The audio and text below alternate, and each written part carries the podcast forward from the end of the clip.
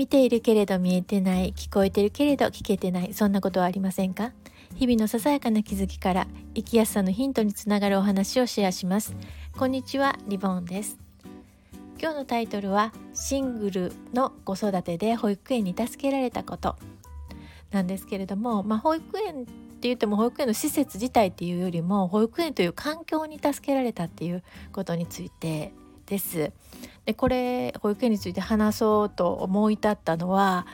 私がそのこの間からちょっとねシェアしてたんですけど保育園時代のママ友からもらった年賀状に LINE で返信したことがきっかけで、まあ、思い出したんですけれども私はシングルで、まあ、あの育てていたのでねなんかあ保育園には随分助けられたなって。ただシングルで子育てしていると、まあ、私だけかもしれないんですけれども子供に不自由させたくないとで不自由させてると思われたくないっていう気持ちがあってまあ気負った感じでねできるだけ自分で、えー、何でもやりたいなと思いながらいたんですけれどもまあそんなことをできるわけもなく限界が来ますよね。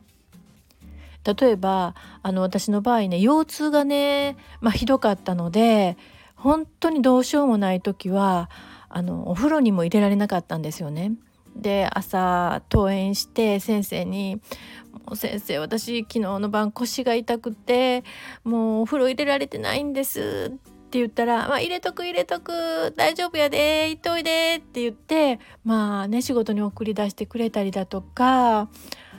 あの夕ご飯あんまりね食べないんですってちょっとねあの給食の先生に相談すると給食のメニューのこれはパクパク食べてやるわ作ってみたらとかねアドバイスしてもらったりまたねあの保育園のね夏祭りねね夏祭りの時はもう保護者もみんなね出てねいろんなレクレーションするんですけどその時にある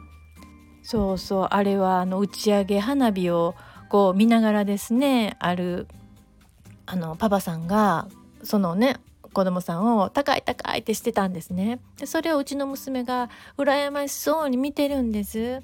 であーなんかかわいそうやなと思いながら私そのパパさんに「いやうちの子もそれ同じのしたって」って言うと「分かった分かったおいでおいで」って言ってもう本当に高い高いってしてくれたんですね。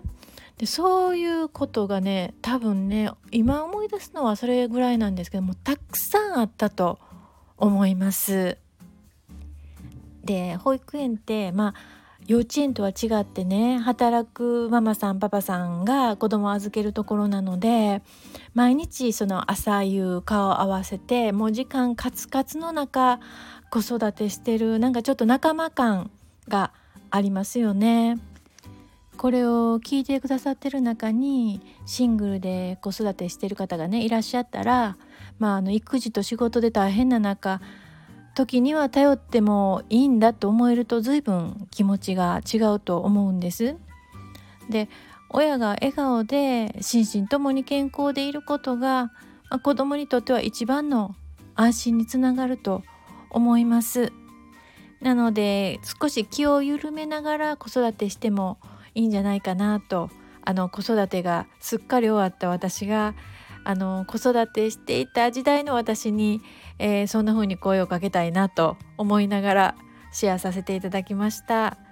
今日は以上です。最後まで聞いていただいてありがとうございました。コメントいただけると嬉しいです。ではまた。